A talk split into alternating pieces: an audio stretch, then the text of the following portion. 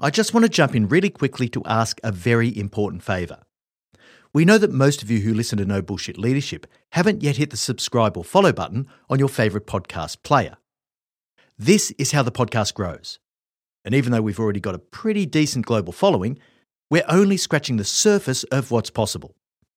We started this podcast over five years ago with the lofty ambition of improving the quality of leaders globally. So if you've got any benefit at all from listening to the podcast, I'd ask you to just take a moment, literally a moment, to hit the subscribe or follow button on your favourite player. The world needs more no bullshit leaders, and you can help us to make that happen. Back to the episode. Are you selling a little or a lot? Either way, Shopify helps you do your thing. Shopify is the global commerce platform that helps you sell at every stage of your business. From the launch your online shop stage to the first real life store stage, all the way to the did we just hit a million orders stage. Shopify is there to help you grow. It helps you turn browsers into buyers with the internet's best converting checkout. In fact, 36% better on average compared to other leading commerce platforms. And now you can sell more with less effort thanks to Shopify Magic, your AI powered all star. Most of the business owners who listen to No Bullshit Leadership want to go large. What's so cool about Shopify is that no matter how big you want to grow, it gives you everything you need to take control and take your business to the next level. Sign up for a $1 per month trial period at shopify.com slash leadership, or lowercase. Go to shopify.com slash leadership now to grow your business, no matter what stage you're in. Shopify.com slash leadership. Hey leaders, Em here. We're finalising Marty's 2024 speaking calendar and he still has a few opportunities available. Now, you've experienced the impact that Marty has on the podcast, but that's only a tiny fraction of the impact that he has when he delivers an in person keynote presentation. If you'd like to book Marty to speak at your organisation's event, go to martingmoore.com or send us an email at hello at martingmoore.com and we can chat about how to tailor his powerful message to your leaders to achieve real results. All right, now back to the episode. Welcome to the No Bullshit Leadership Podcast. In a world where knowledge has become a commodity, this podcast is designed to give you something more access to the experience of a successful CEO who has already walked the path. So join your host, Martin Moore, who will unlock and bring to life your own leadership experiences and accelerate your journey to leadership excellence. Hi there, and welcome to episode 15 of the No Bullshit Leadership Podcast. This episode, Stranded by the Boss, aka Promotion without support and training. Now, after a great question from listener James, I've decided to move this topic up the priority order for the episode plan, as I suspect this is something that happens way more frequently than we might imagine.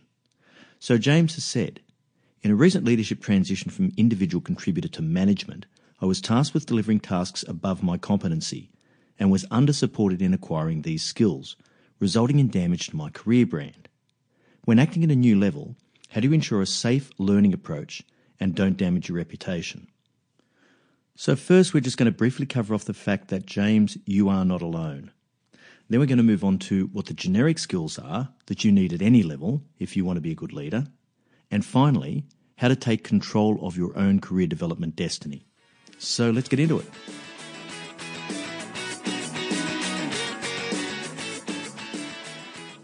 Now, during my career, I've been across a lot of different level transitions, starting in 1985 as a trainee software developer at the State Bank of New South Wales in Sydney, through to when I became Chief Executive of CS Energy. And I've got to tell you that I can't recall at any level my boss ever having a discussion with me about what's different at that level. And when you think about it, it's not actually that illogical. You win a role by proving you're ready for it, either by what you portray in the interview process or from your performance at the lower level. So it's almost assumed that you'll just know what to do and you'll fall into line. Now, if you think back to episode 7 of the No Bullshit Leadership podcast, It gives you tips for transitioning to a new level in terms of expectations and objectives. And this will help you with managing your personal leadership brand. But it certainly doesn't talk about how to acquire new skills. And organisations typically don't help themselves out much in this regard. They tend to do sheep dip training, which is a real problem because it doesn't take into account an individual leader's existing skills and their existing gaps, and it's not just in time training. So the use it or lose it principle reigns supreme. So it got me to thinking what are the generic skills for a leader at any level? What are the things you need to have in your repertoire? So I had a little bit of fun Googling the internet, and I found that the Centre for Creative Leadership has defined what it calls the four core skills for leaders. So they defined it as self awareness, communication, influencing, and learning agility. Now, that's not wrong, but it did remind me of the old Monty Python sketch. Imagine the setting a children's show where they're teaching children how to do certain things. And one of the things they wanted to teach them how to do was to play the flute. And so the advice was you blow in one end and you move your fingers up and down the outside. Now, whereas that's true, it's not particularly useful. And as a leader, you need to know the things that are useful. So I've got the five things that I think are the most useful core skills for a leader to have, and they're quite specific.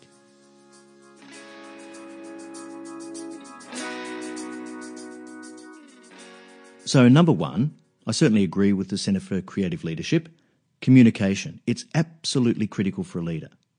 Being able to articulate messages clearly, now, we can all talk, so we don't need to get too fancy with this. You just need to learn to talk about the right things. So, start with frequency and not quality of communication. Quality will come over time. But it's about the leadership dialogue, the day to day interactions that you have with your people. It means you talk to your people and you let them know what's going on. You let them know why you're doing certain things. You tell them when they're doing a good job and you make it really clear to them what you expect of them in their roles. And this will help you to build a relationship. It builds trust and respect, and you can build it quickly. But to do this, you have to show them who you are as a leader. The part of communication that we don't talk about quite as much is the listening part. And when I say listen, I ask, as a leader, do you really listen? And not just listen to what's being said, but also what's not being said. Do you watch people's body language? Do you notice when they're uncomfortable or angry or indecisive or threatened? Can you actually pick this in your people as you watch them? Active listening includes asking clarifying questions. And so you're constantly probing to find out what's on someone's mind because it always takes a number of questions before you get down to the nub of an issue. But doing this takes the focus away from yourself, and thereby it's going to relieve a lot of your anxiety. And let you work with others to release their capability and talent. Now, this is going to help you in everything you do, from identifying talent and building your leadership pipeline, through to understanding the morale of your team, all the way through to making better decisions. The second baseline skill for a leader is challenging, coaching, and confronting. So that means having the hard conversations with your people that you need to get the best out of them. Now, if you haven't listened to episode six yet, you really have to go back and do that. That's about the psychology of feedback. And when we talk about giving feedback to people who are having tough conversations, there's two elements to it there's the will and there's the skill. And for less experienced leaders, it's normally the will that causes the problems. Episode 6 is designed to help you get your head around the tough conversations so that you don't shy away from them and you can build your skill over time. But when you're a new leader, acquiring the right psychological and emotional state is much more important than the actual techniques and methods you employ. Once you conquer this psychologically, it makes everything you do as a leader so much easier.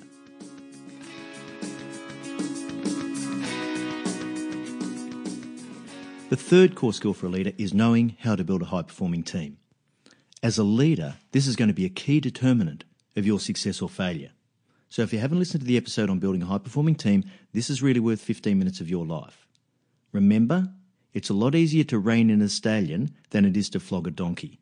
So only hire the best and put the donkeys out to pasture. Core skill number four is planning and organising. Now, as a leader, one of your primary functions, funnily enough, is management. Now, I'm not a fan of this big black and white distinction between leadership and management, My view, they're absolutely symbiotic.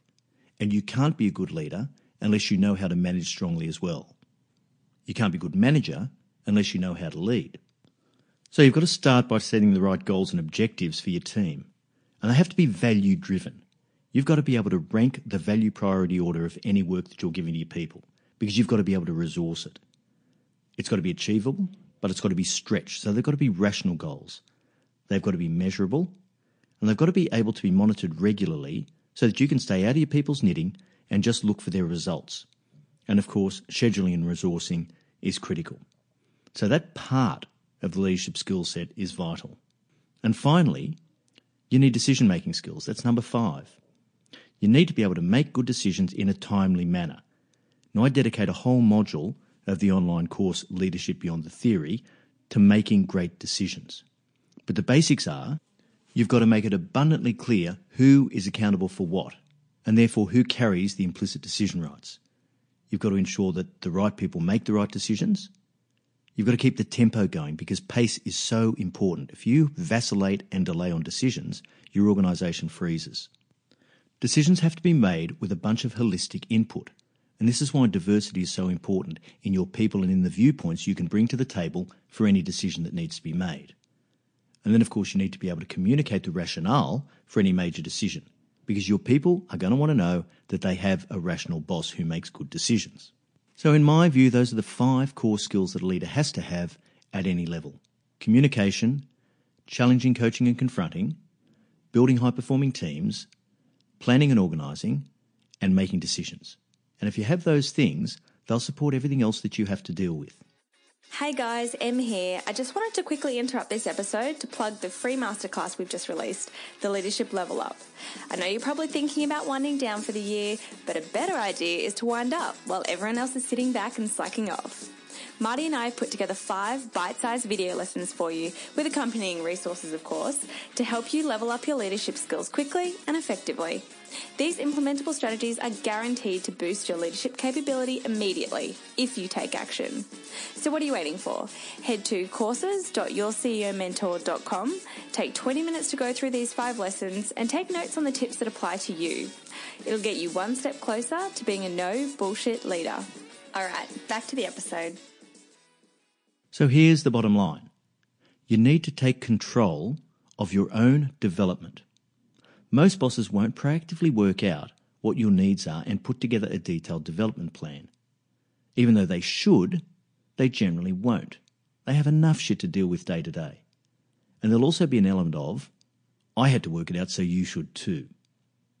So the first thing is, number one, and so important, take accountability for your own development. No one will be as interested or committed as you are in your own career. And we're living in the age of the interweb. Knowledge is a commodity. You can get negotiation skills for 1500 US dollars for an eight week course. These things are readily available right now to give you the knowledge you need. So if you can work out where you feel weak, and refer back to those five fundamental leadership skills we've just covered, you can find any number of educational solutions. But you need to put together your own structured development plan. And ideally, this would have some short term objectives, so the just in time training that you need, and a long term component that's compatible with your career goals. The second thing you need to do to take control is to assess your boss.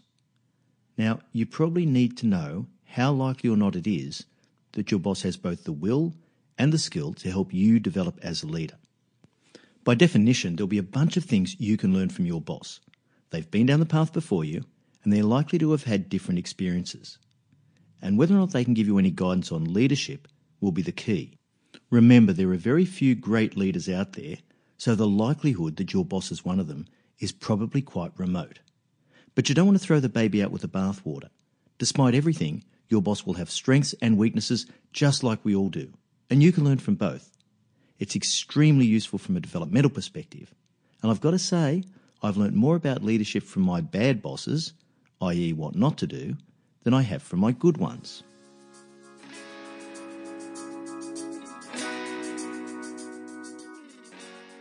Number three in taking control approach your boss with a development plan. I need this, this, and this. Will you help me? Now, if you're a novice leader, This will be really good for you, particularly if you're asking for some money or time from your organisation to assist with your development. So, first of all, you're going to have to learn to influence, and that means upwards. You've got to influence your boss.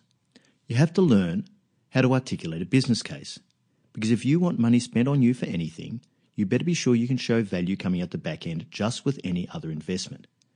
And you have to be able to describe the value of the outcomes in order to be able to do that. But larger organisations almost always have budgets for these things, so work out what they are. You don't want to ask for something unreasonable, but you do want to ask for what you need. The fourth thing that I'd really recommend is get yourself a mentor. The object of the exercise here is to find someone who's been there and done that before you. And your boss can't mentor you in the way you need. Now, the reason for this is that you can't be 100% open with someone who has a vested interest in you. You need to be able to spill your guts to the deepest level possible in order to maximize the value from a mentor relationship. And you're very unlikely to ever do that with your boss, and I certainly wouldn't recommend it. And this is not a coach you're after. A coach is going to ask you questions that are intended to lead you to discover what you already know. A mentor has been where you are and can help you with strategies for how to approach the many problems you might face in your leadership journey.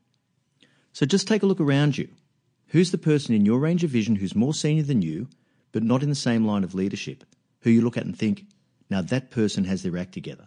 They're a great leader, they're well respected, not just liked, and they get the job done. That's the sort of person you want to approach. Now, quick shout out to all the past and present students at the QUT Graduate School of Business.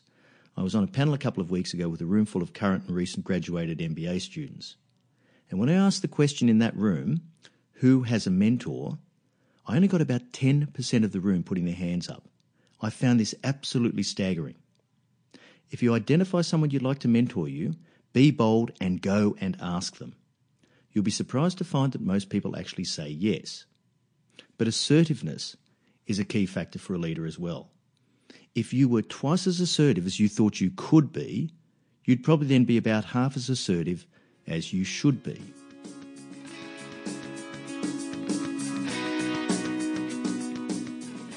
Finally, number five, lose the ego. Be prepared to put your hand up for help. We all want to show that we're competent and capable. But it takes a really strong individual to say things like, I don't know, or gee, I really stuffed that up, or I'm not sure how to move forward on this one.